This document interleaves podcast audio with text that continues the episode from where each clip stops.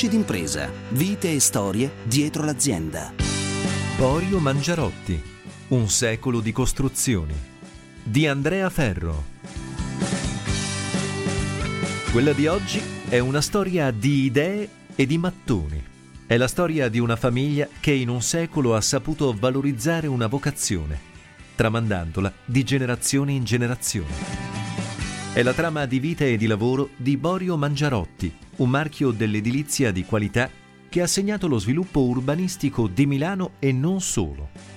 A ripercorrerla è Regina De Albertis, consigliere delegato e rappresentante della quarta generazione. Nel 1920 il mio bisnonno, che si chiamava Carlo Mangiarotti, eh, fonda la società di costruzioni Borio Mangiarotti. Inizialmente la crea appunto con il signor Borio. Dopo qualche anno rileva tutto, quindi rimane, eh, rimane lui da solo. Noi partiamo costruendo sia edilizia residenziale e lavoriamo anche in, in, Ita- in, Italia, principalmente su Milano, con i più grandi architetti dell'epoca, a partire da Zanini eh, a Muzio, quindi lavoriamo con grandi architetti dell'epoca, eh, fino a ehm, operare però non solo in ambito residenziale ma anche costruiamo grandi eh, aziende industriali, lavoriamo per la Montecatini, per la Breda, quindi facciamo anche grandi opere di carattere industriale e terziario e eh, prendiamo parte anche alla riqualificazione di tanti edifici di carattere religioso. In epoche di grandi trasformazioni, alcune costruzioni realizzate da Borio Mangiarotti diventano i simboli, in particolare, dello sviluppo di Milano. Due edifici eh, rilevanti sono quello di Piazzetta Duse e eh, una casa invece popolare in via Pellegrino Rossi, sempre eh, ad opera dell'architetto Zanini, come eh, l'ospedale dell'ATM eh, a opera dell'architetto Casalis. Possiamo ricordare come edifici importanti eh, ad opera dell'ingegner Pozzi il Palazzo per Uffici in via Filzi, che era la sede appunto della Siemens, e anche per opere a carattere industriale terziario come la fabbrica Breda a Massa Carrara. Negli anni successivi eh, diventa appunto anche importante il nostro apporto durante la ricostruzione del secondo dopoguerra e qui eh, cementiamo i sodalizi con le più importanti imprese italiane. Eh, costruiamo la sede della Banca Commerciale Italiana, eh, una rimessa eh, dell'ATM sempre a cura dell'ingegner Casalis, quindi eh, costruiamo diciamo, tutti i rapporti che avevamo già instaurato precedentemente per tutto quello che riguarda la, la ricostruzione anche del secondo dopo secondo dopoguerra. Eh, nella partita diciamo dagli anni 60 invece si aprono anche nuovi segmenti di mercato, quali ad esempio eh, lo sviluppo di eh, parcheggi sotterranei per auto eh, e eh, continua sempre il nostro eh, impulso verso l'edilizia residenziale e l'edilizia industriale. Negli anni Ottanta Claudio De Albertis prende il timone dell'azienda e ne orienta il modello di business. La Borio Mangiarotti diventa anche sviluppatore immobiliare non è più solo un'impresa di costruzioni. Seguivano il processo da, dalla A alla Z, quindi dall'acquisto del terreno alla costruzione alla vendita al cliente finale. Eh, I primi grandi interventi che, che, facciamo sono una residenza in Viale dei Mille a Cornaredo e una ristrutturazione invece di un edificio più centrale a Milano in via, in via Arena. E questo diciamo è un po' l'iter che poi eh, porteremo avanti anche in tutti gli anni successivi, fino ad arrivare eh, agli anni 2000, che appunto rappresentano anche la nostra attività attuale dove siamo, speriamo almeno di essere, uno dei, dei principali protagonisti del panorama immobiliare milanese e eh, abbiamo rapporti eh, con i maggiori partner nazionali ed internazionali, appunto avendo dato avvio a tanti processi di riqualificazione urbana, fino ad arrivare appunto agli anni odierni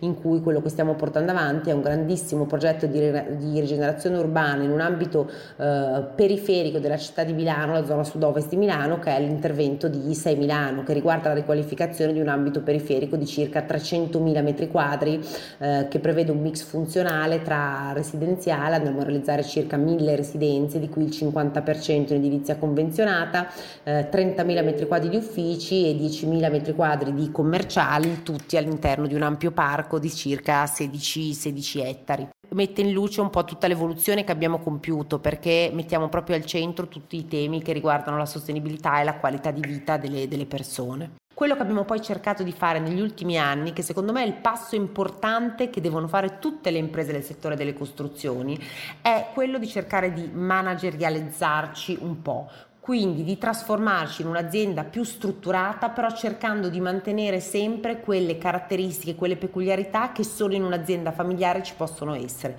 Ogni persona deve essere valorizzata, si deve sentirsi parte di un team che mira a raggiungere degli obiettivi comuni però cercando appunto di darsi una struttura più, più, ade- più adeguata e un po' più formale sotto, sotto alcuni aspetti. Noi abbiamo fatto questo, questo, passaggio anche grazie all'entrata in società a maggio 2019 eh, per un 20% di eh, un fondo di investimenti che si chiama Varde Partner. Alla Borio Mangiarotti, tipica azienda di famiglia, il passaggio generazionale ha marchiato i momenti di svolta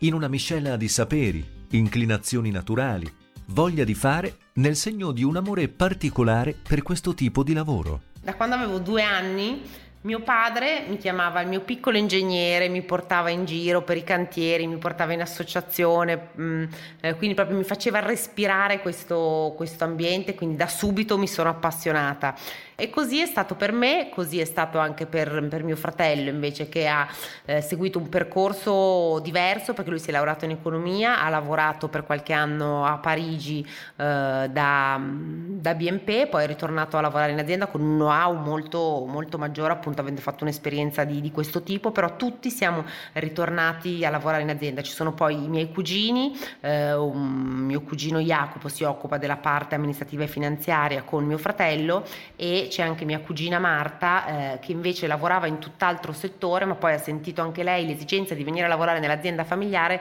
e segue e sviluppa tutta la parte del, del marketing e delle, delle, vendite. Quindi poi il fatto di avere qualcosa di proprio su cui la mia fa- su, su cui, mh, per la quale la nostra famiglia appunto eh, ha speso veramente tante energie, impegno, risorse, proprio ha, ha dedicato l'anima, eh, ci ha sicuramente avvicinato, avvicinato tantissimo. La sentiamo proprio com- come una sfida per noi stessi, per la nostra famiglia, ma anche per tutte le persone che lavorano per noi e anche, non lo dico per piaceria, ma lo ritengo veramente noi in, quello che facciamo eh, ci mettiamo veramente il nostro impegno, ma perché crediamo che nel nostro lavoro appunto vengano realizzati edifici, quant'altro dove vogliamo che la gente stia bene.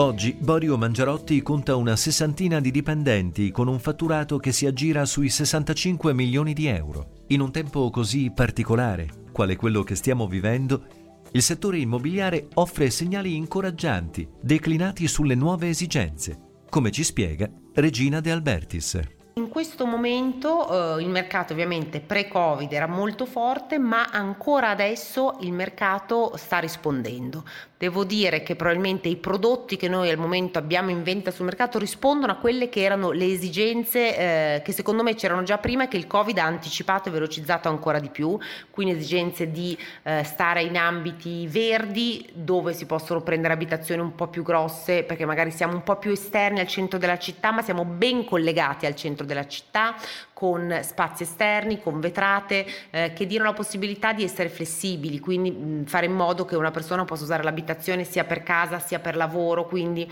eh, abbia una maggiore flessibilità nella gestione degli spazi. Io poi ritengo che comunque l'esigenza di relazione, il valore del centro della città continuerà ad essere importante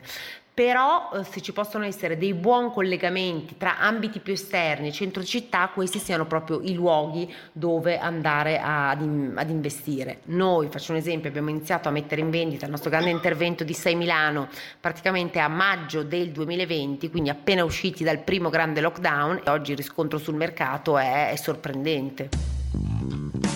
Avete ascoltato Voci d'impresa, vite e storie dietro l'azienda Tutte le puntate sono disponibili sul sito internet www.radio24.it.